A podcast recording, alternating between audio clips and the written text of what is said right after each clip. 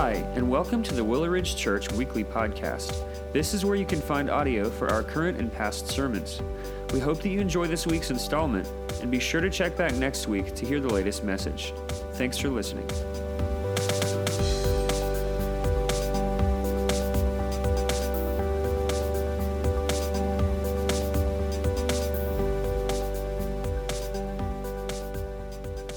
Good morning again.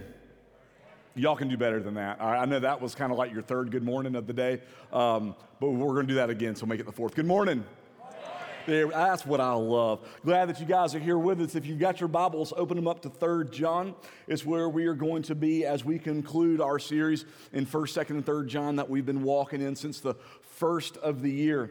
Uh, while you turn there, I want to remind everybody we are taking the Lord's Supper today. And so if you snuck past our greeters on the way in, right now be a great time if you want to go back and grab those. Uh, this is for everyone who is a follower of Jesus Christ who would like to partake in uh, this with us today, whether you are a member of Willow Ridge Church or not. We'll talk about some of this toward the end of our message, but just want to remind you of that. Uh, a handful of quick little updates before we get into our message. Um, famous last words. I don't think my message is going to be extremely long today. Um, so a few things I want to go over um, before we get there. Uh, good laugh, Brandon, right? Um, uh, first, just to tell you guys, I was able to go to New York um, this past week for a really quick trip. We did the math from the time we arrived in New York with the team that I went to, from the time that I arrived to the time that we left, we were in New York for 39 hours. It felt like we barely got there, we barely blinked, and then it was time to come home again. But it was just a wonderful time and a wonderful experience. We went up there, as you guys know, for the past two or three years,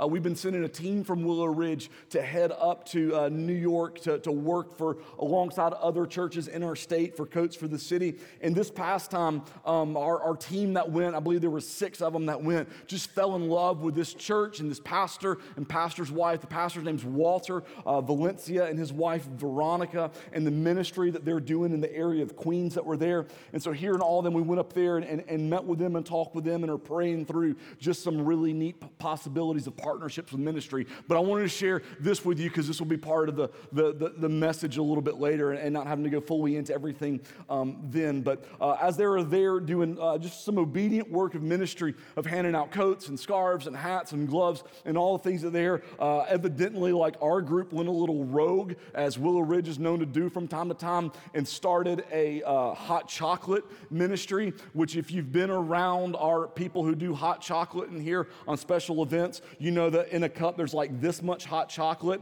and then like that much whipped cream and this many sprinkles and chocolate syrup, right? Right? Yeah, like Joanne's clapping because she's like, that's, those are my favorite ingredients, those last three, right?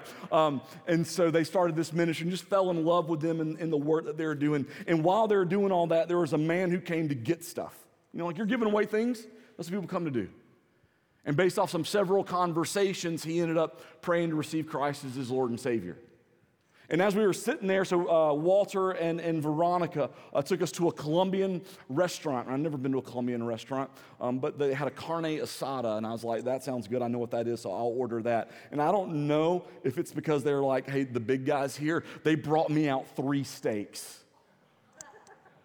They were all gone, all gone by the end of it, right? They brought me out a little salad like this and three steaks like this. Amen. And God blessed me that night, all right? Um, uh, but over our meal, Walter said to us, he said, he said, do you remember hearing the story of that man? I said, yes. He says, here's what's amazing. Here's what God's doing. He said, the next Sunday, him and his whole family came to our church. And this Sunday, so while we baptized and Shelby, they baptized him. Amen? Amen. And so that's just a wonderful work. Absolutely. Absolutely. So we want to praise the Lord for that.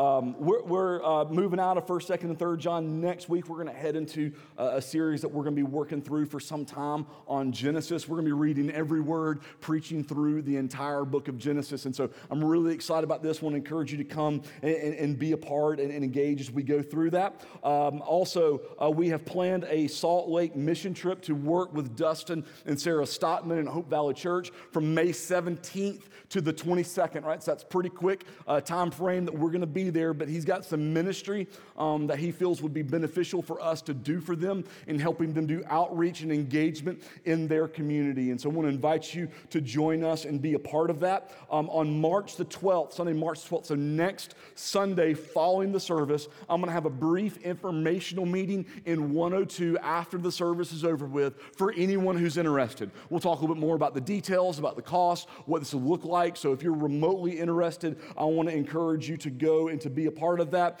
And then just be praying. It's five weeks till Easter, right? Um, spring came early, Easter's coming early this year, and, and we're excited about it. And so we'll have more details about that as we prepare and get ready for Easter. So what I'm going to do this morning, I'm going to read all the way through 3 John like I did last week with 2 John, read all the way through and come back and draw some things out for us this morning that I feel like God's laid on my heart to be able to share with you guys today. So let's start reading. We're going to read 3 John starting in verse 1, reading all the way through. It says this, uh, the elder to the beloved Gaius, whom I love in truth Beloved, I pray that all may go well with you and that you, that you may be in good health as it goes well with your soul. For I rejoiced greatly when the brothers came and testified to your truth, as indeed you are walking in the truth. I have no greater joy than to hear that my children are walking in the truth. Beloved, it is, uh, it is a faithful thing you do in all your efforts for these brothers, strangers as they are, who testified to your love before the church. You will do well to send them on their journey in a manner worthy of God. For they have gone out for the sake of the name, accepting nothing from the Gentiles. Therefore, we ought to support people like these that they may be fellow workers for the truth. I have written something to the church, but Diotrephes, who likes to put himself first, does not acknowledge our authority. So if I come, I will bring up what he is doing, talking wicked nonsense against us. And not content with that, he refuses to welcome the brothers and also stops those who want to and puts them out of the church. Beloved, do not imitate evil, but imitate good. Whoever does good is from God, whoever does evil has not seen God. Demetrius has received a good testimony from everyone and from the truth itself. We also add our testimony, and you know that our testimony is true. I had much to write you, but I would rather not write with pen and ink. I hope to see you soon and we will talk face to face. Peace be to you. The friends greet you. Greet the friends, each by name.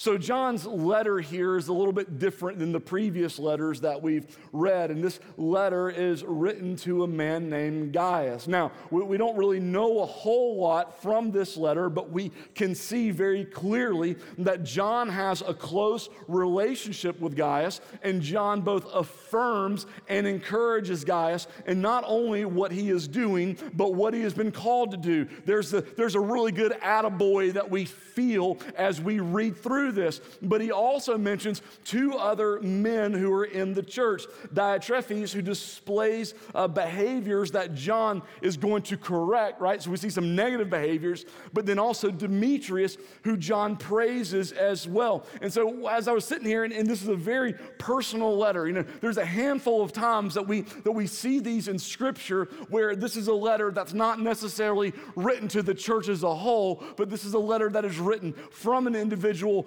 to an individual. And so, kind of our, our labor of love that we, that we have with this as we study this, as we read this, is how do I take something that is inspired from one person to another individual and then draw away from that, right, what the Lord would have for me? It, it can feel a little bit, right, uh, of reading a love letter written from one person to another person. And so it kind of becomes a little bit difficult sometimes and to draw from this as we, uh, as we dive into, right, the relationship between these two individuals. And, and we can see they're obviously friends, they're obviously close, but also with that, that John views himself as a spiritual leader, as a spiritual influencer, as an elder above Gaius in their uh, dynamic of their relationship. And so, what I want us to do is, is as we draw from this, I think we can look at what John does as he's affirming and rebuking. And what we can begin to see is that this is some tangible evidence of what it looks like to have a relationship with the Lord. And that's kind of become our nine week journey through 1st, 2nd, and 3rd John, right? This is what it tangibly means to follow Jesus. Like, like a phrase that we, that we use, that, that Christians use, that we, we take from Scripture is what does it mean to follow, follow God, to follow Christ? Well, then it means to, to love God and love others, right? Uh, the, those five words we, we've seen, we've heard, we've printed, we've embraced it, and we should because it's Scripture. But there's, there's more in that than simply saying, well, then I love God and love people, especially when those phrases of love kind of register with us as solely meaning feelings. Well, I feel that I love the Lord. I get tingly, I get goosebumps, I get feelings, right? We get that. We, we get overwhelmed. I heard, um, as I shared the story about the man in New York who's getting baptized today, we clapped. But I bet you those six individuals who know him felt that at their core? They felt that feeling of the love for God and the love for people. And so we don't want to say that that's not a part of it because it is. But what we've learned as we've dove through this, as we've journeyed through primarily First John in this, and then reminded about this in Second John, is that love God and love others. Well, then what that comes down to is obeying the Lord.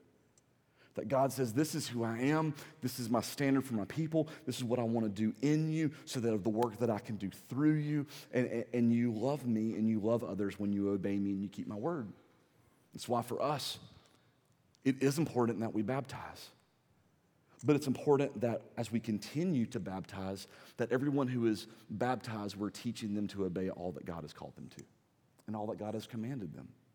Right? This is what we must impress on them. And so, while this isn't an all encompassing, right, of this is what we do, this is the beautiful sneak peek of what God gives us as John writes to Gaius that we can draw from this. So let's, let's look verses 1 through 4. It says, The elder to the beloved Gaius, whom I love in truth.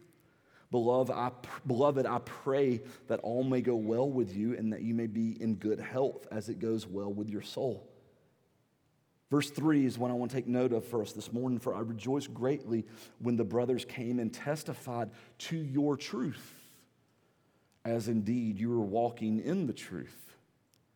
I have no greater joy than to hear that my children are walking in the truth.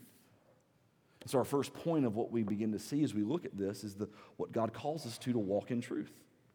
Now, there's a phrase here that y'all have heard me talk about before, right? The, the two word phrase, your truth, my truth. That's a phrase that we definitely hear in pop culture, right? It's a, it's a word that our society has embraced. And I would argue, uh, and, and argue with, with great confidence, that when we say, when the Bible says right here, your truth in verse 3, that's not your truth, that culture is affirming.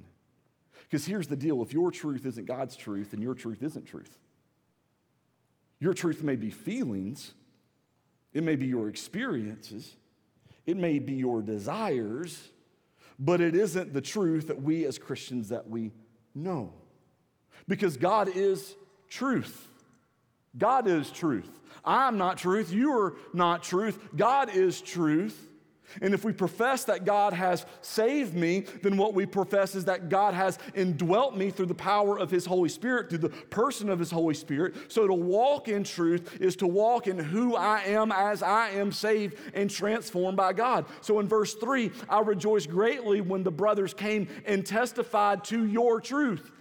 Well, what is that truth? as indeed you are walking in the truth. So, can you have your truth? Can I have my truth? Yes, but what does that come from? His truth. His truth. So, here's the question How are you walking? How are you walking? I heard somebody tell me one time that people in New York City can tell where you're from by the way you walk. Did you know that? Did you know that they can tell where you're from by the way you walk? Now, I would have said by the way we talk. In fact, um, we were walking by the NBC studio kind of like looking around and doing some things, and we, we met a person that worked for NBC Studios, and they asked me a question, and I began to speak. Now, I don't think that I have a really strong Southern accent, right? And if you're not from, man, y'all are laughing at me already, you know? I said y'all, and you know. Um,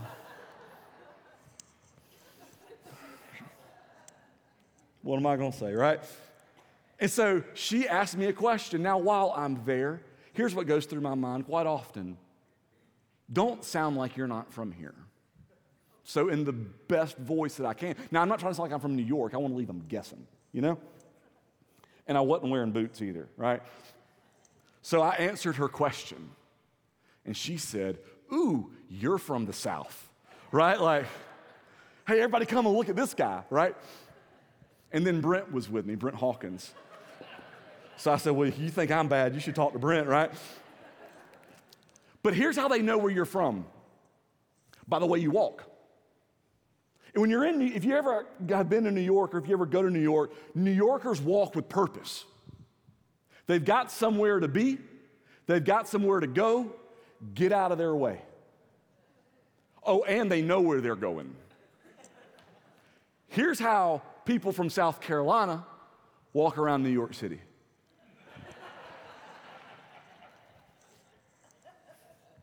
Okay, this way, right? And we make our laps around the same city block over and over and over again, right? That's what we do.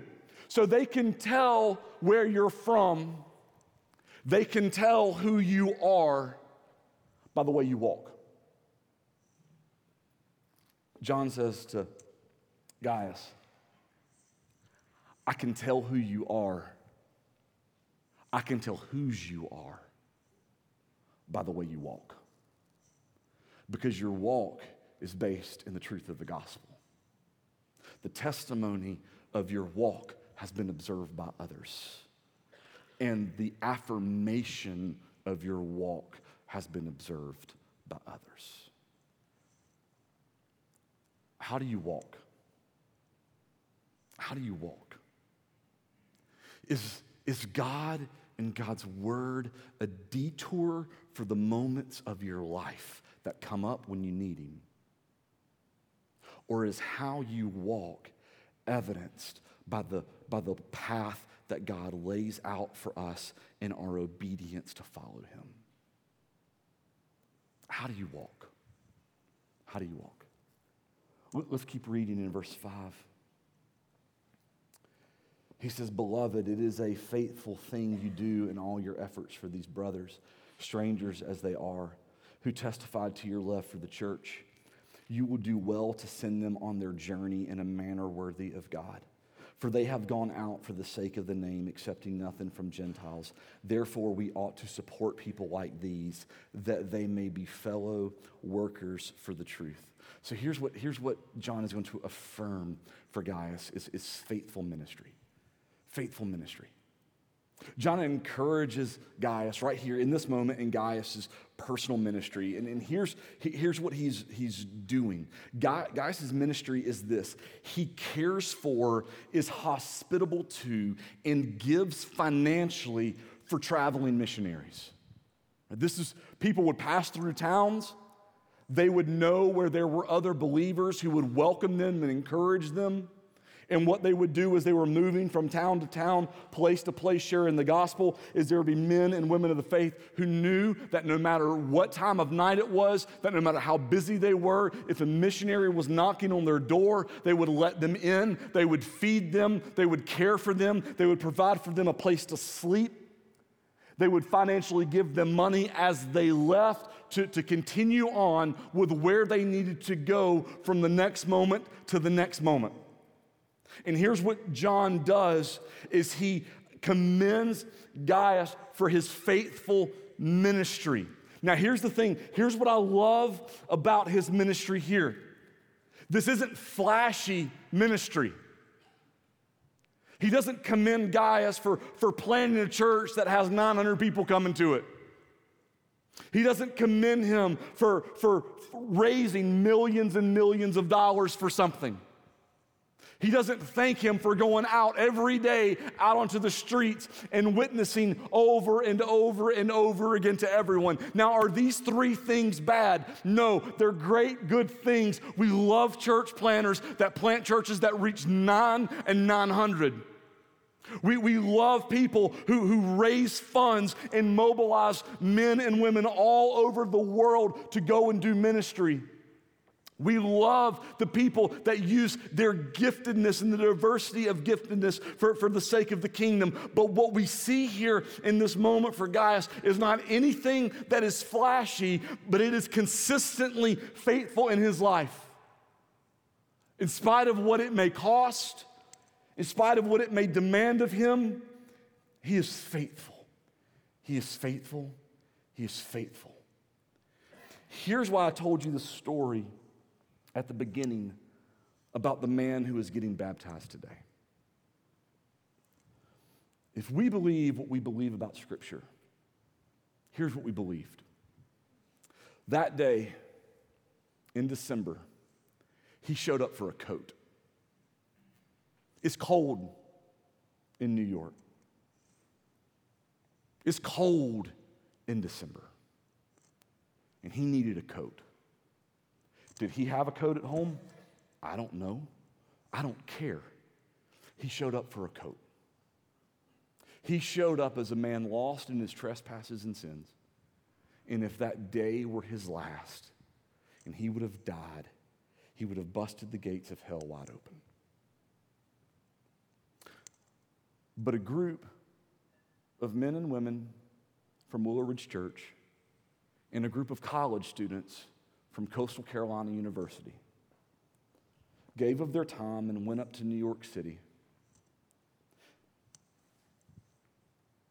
and just handed out coats and just had conversations.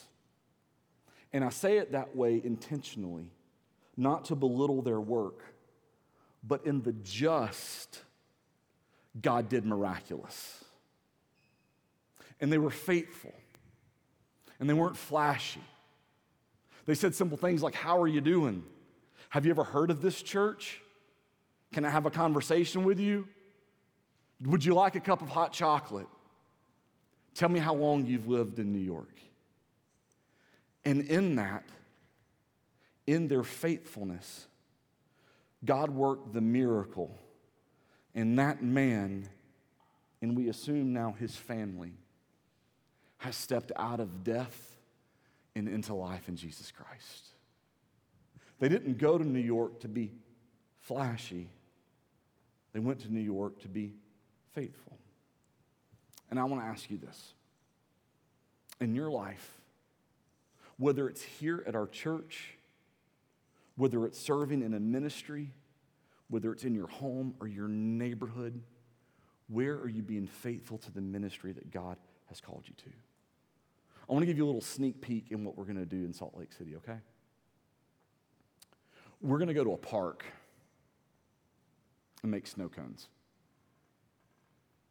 We're going to ask if it's okay to talk to someone and just ask them how their day is going.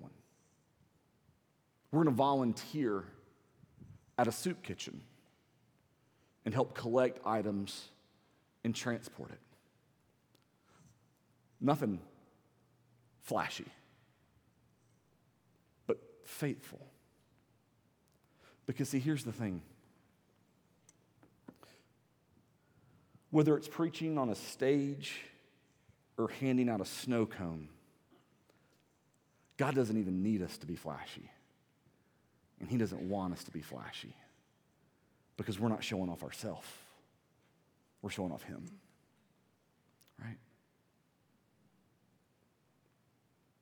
So I want to ask you faithful ministry. I want to encourage you next week, come to 102. I want to encourage you next December, go to New York. Be faithful. I want to encourage you, go volunteer in our children's ministry. Be faithful. I want to encourage you, volunteer in our student ministry. Be faithful. I want to encourage you, to be the person that gets to work 20 minutes early, not because you have to, but because you want to, because you want to make coffee for everyone as they arrive. Be faithful. Be faithful. And see what God's going to do. Look at verse 9. John continues on. And he said, I've written something to the church. But Diotrephes, who likes to put himself first, does not acknowledge our authority. So, John gives us the negative. I want to spin it to the positive of what we need to look like, and it's humble submission. Humble submission. Most of the times when we see a rebuke in the letter, and, we, have seen some of these in First John um, primarily, uh, it's over doctrinal matters, it's over right belief, but, but not here. What John is doing is he is addressing the pride of this individual and his pride has manifested itself, it's shown itself over his unwillingness to acknowledge authority. This is the issue of what's there. And so he's going to continue on, see some other things that he's doing. So here's what I want to tell you about authority and about submission, because those are two words that we struggle with. And I say we because we includes me that we struggle with these from time to time. So let's understand some things about spiritual authority. And this, the, the thing that, that we need to root in is this spiritual authority must come from biblical authority, which must come from Christ's authority. Christ is our authority. Colossians 1:18 says he is first and foremost. It's who he is. And every piece of authority that we are called to in this must come from Him. And so let me who struggles with that? Pastors and church members, we both do. And we fall in this in patterns of sin. And they both come from the unwillingness to submit to anyone or anything other than themselves. And so, what we are called to is humble submission.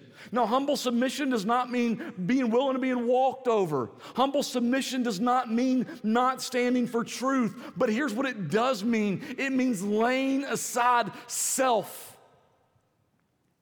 being willing to live for Him. And so, serving others as we submit to Christ as our authority. John's going to come and his hope is to be able to meet with him and rebuke him, not because of who he is, but because of who God is and what God has called him to. Let's keep reading as we look at this interaction, verse 10. He says, So if I come, I will bring up what he is doing. I feel like in 2023, that would be something like, so if I come, I'm going to call him out, right? Like that's how we would phrase that. So if I come, I will bring up what he is doing, talking wicked nonsense against us. And not content with that, he refuses to welcome the brothers and also stops, uh, stops those who want to and puts them out of the church. So there's a lot that we don't exactly know what is happening in this situation, but here's what we understand is coming up in this situation. So as we talked about the missionaries that travel back and forth from town to town, not only is Gaius continuing to be faithful to them, but Diotrephes, not only is he speaking against and speaking wickedness, wicked nonsense is what John says, against them, but as the missionaries come in, not only does he not welcome them in his home, as he says that he is a Christian, but that he then tries to or stops, uh, it doesn't say tries, God's word says he stops those who want to and then puts them out of the church.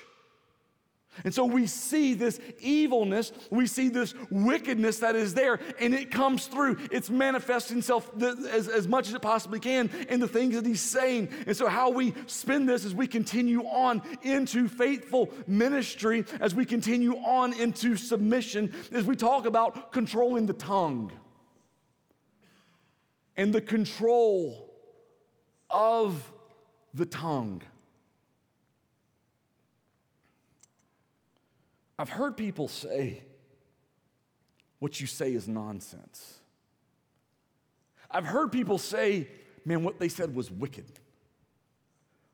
But I don't know that I've ever heard these two words put together in day to day life.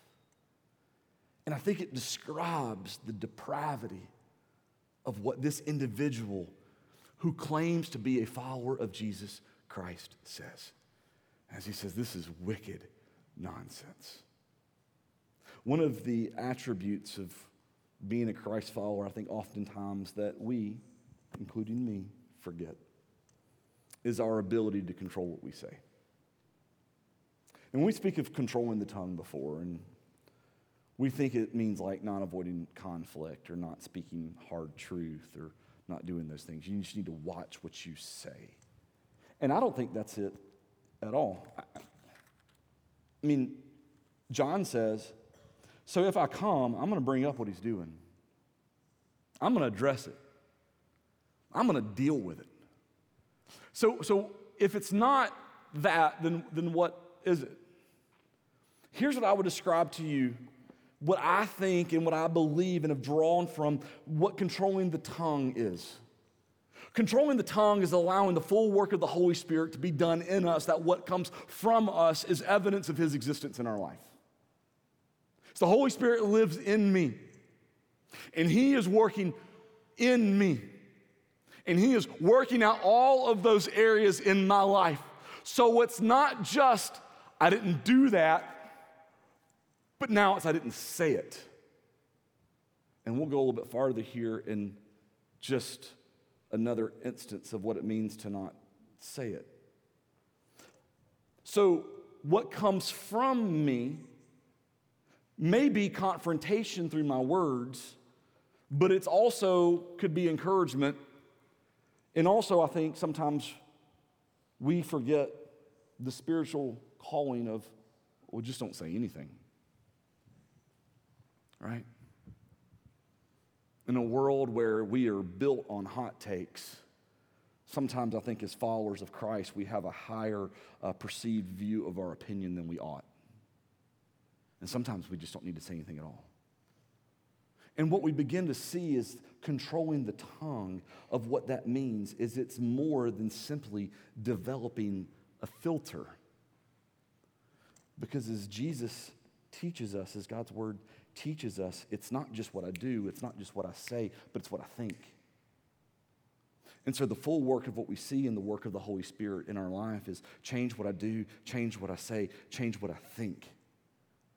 So in these moments, I don't do sin, I don't say sin, I don't think sin, but I do what God has for me. I say what God has for me. I think what God has for me. And in this, I glorify the Lord. All right, controlling the tongue. Controlling the tongue. Maybe we acknowledge that we don't say it. But then moving from there, we acknowledge that this is the start for us in the journey of what God has. Look at verse 11. Beloved, do not imitate evil, but imitate good. Whoever does good is from God, and whoever does evil has not seen God. Imitate Jesus. Imitate Jesus. Now, y'all remember, I, I think they're kind of somewhat still a thing. Y'all remember those WWJD bracelets? Y'all remember? Who, who has ever had one? Raise your hand. Anybody? Who still has one? Raise your hand. Throw your hand up. Got a handful, y'all? Love it, love it, love it, right? What would Jesus do? I love that question. I love the question. I love in that moment.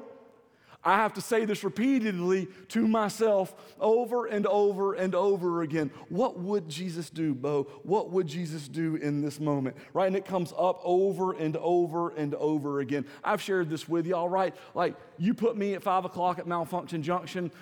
Man, if Jesus had a truck, what would Jesus do? You know, like in that moment. I, I don't know. I, I, I, think there'll be some point in times he's like, it's time for a miracle right here, you know? And then he, like just parks and he can just go because he's got somewhere to be, right? What would Jesus do? But, but here's, here's uh, what I think is a better question. John says, imitate Jesus. what did Jesus do? What did Jesus do?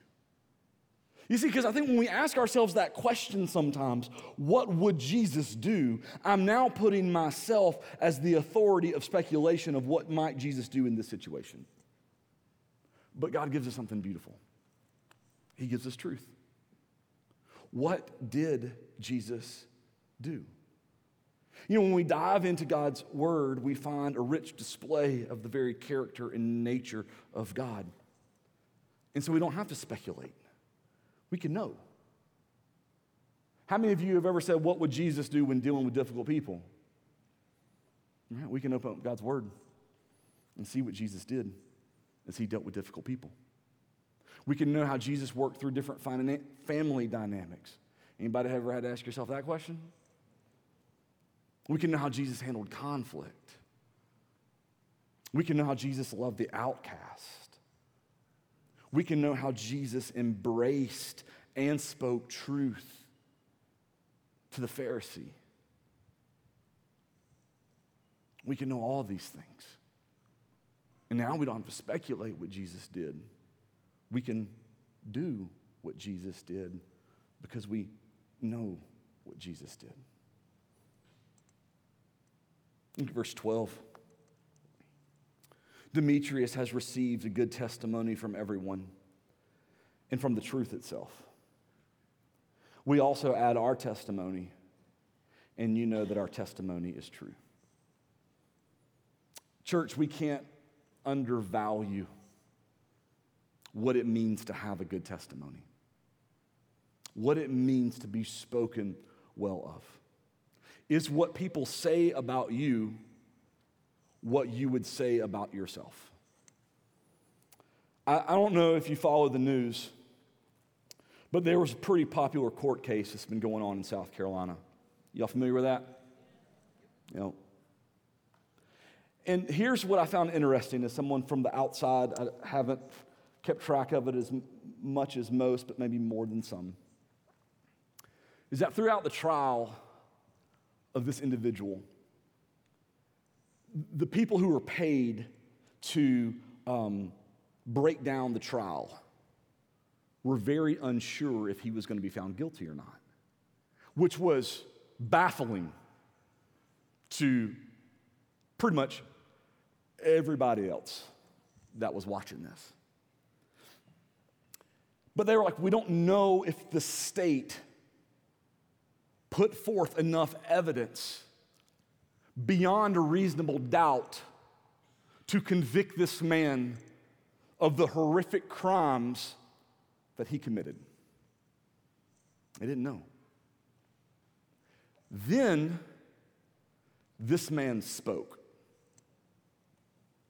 And here's what happened.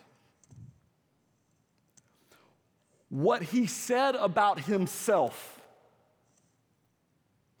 what he said about others did not align with what everyone in that room believed to be true.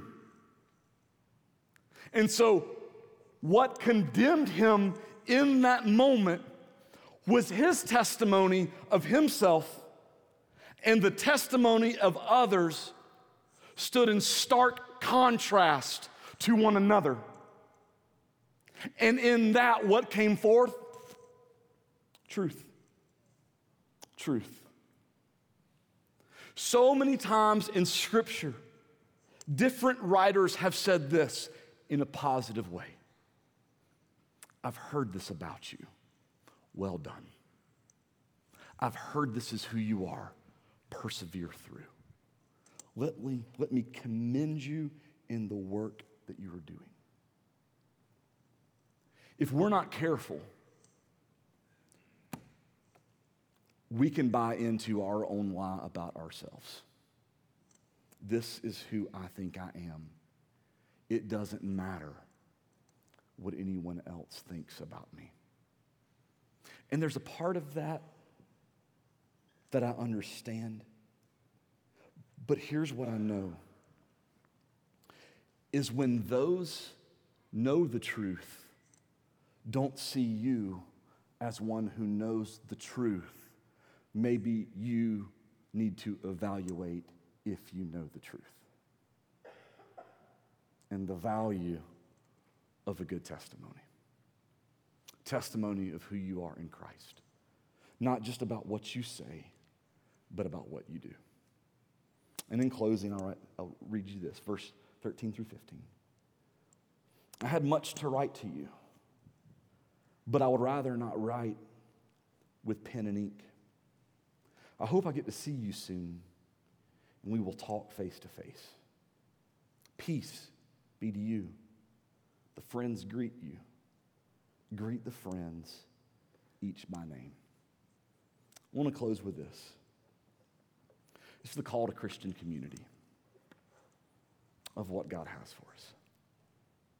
John, we saw this in his previous letter in 2 John, in verse 12, where he basically says the same thing that I hope to come to you and talk face to face so that our joy may be complete. What we see in the midst of all of this is it's not just about our relationship with the Lord. It's not just about our call to go, but the beauty of the joy of Christian community that God calls us to, the joy of the fellowship together, the joy of the opportunity that God has for us the joy that God has where He unifies us together. The time where we become no longer acquaintances, but we become brothers and sisters in Christ. The beauty of that together. And I even see this in the dynamic of our church. Of this morning, as we gathered in here together and we sipped on coffee and ate snacks, and kids played and youth talked, and we came from the busyness of our week and we unified together. I see this in the joy that we have as we gather together in a unified voice as we gather together, as opening up God's word together in worship together, as we go from here, from our small groups that met before church, our small groups that are meeting after church, our small groups that are meeting throughout the week, where we're diving in more one on one. I shared something a few weeks ago in a small group uh, with, with, uh, with my small group about a dynamic that's going on in my family with my dad right now. And there's been an individual, because me being gone and him having to work things, we haven't been able to touch base. And he comes up to me this morning and he knows this because we're in small group together. And he comes and says, Hey, man, been thinking about your dad, praying for your dad. How are things going? And the dynamic. And in that, the joy that we experience in those, in the joy of Christian community. You see, in God's Word, church is not something you go to. Church is something that you're a part of. And that we are better because we are here. And so I want to ask you a question think through this. Why are you here today? Why are you here today? And, and I hope that as you walk in truth, I hope as you drive for what God has for you, that you would begin to realize that what you're invited to, what God has for you, is the opportunity to be a part of something, to be a part of the body, and that in that we carry the name of Jesus Christ. Would you pray with me?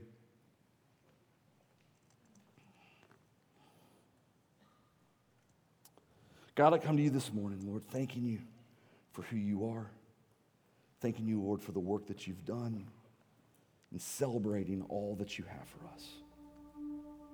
God, as we prepare in just a moment to take the Lord's Supper together, Lord, may we acknowledge the beauty of what we're about to do. Jesus, we thank you that you died on the cross taken the punishment that we deserved, and that your blood washes us and makes us clean.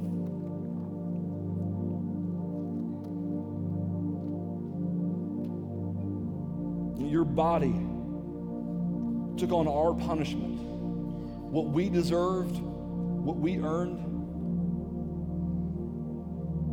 And instead, Lord, gave us the newness of life in Christ. Lord, I prepare as we go into a time of worship before we take the Lord's Supper together. Lord, that we would check our hearts. Or if there's any unrepentant sin that we're holding on to, Lord, that we would confess it to you. We'd repent of it. We'd ask your spirit to move in us to change us. That we would check our heart and our relationships with other believers.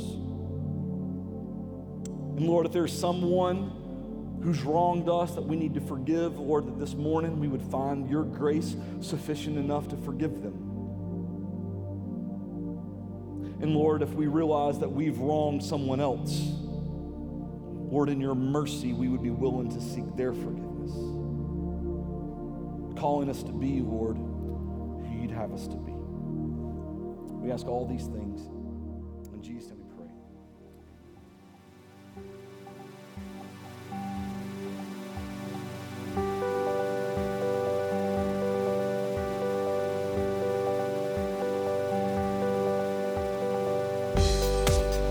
Thanks again for listening to the Willow Ridge Church Weekly Podcast. We hope that you enjoyed listening to this week's message. If you'd like to learn more about who we are or explore additional resources, visit us online at www.willowridgechurch.com or by searching for Willow Ridge Church on Facebook and Instagram.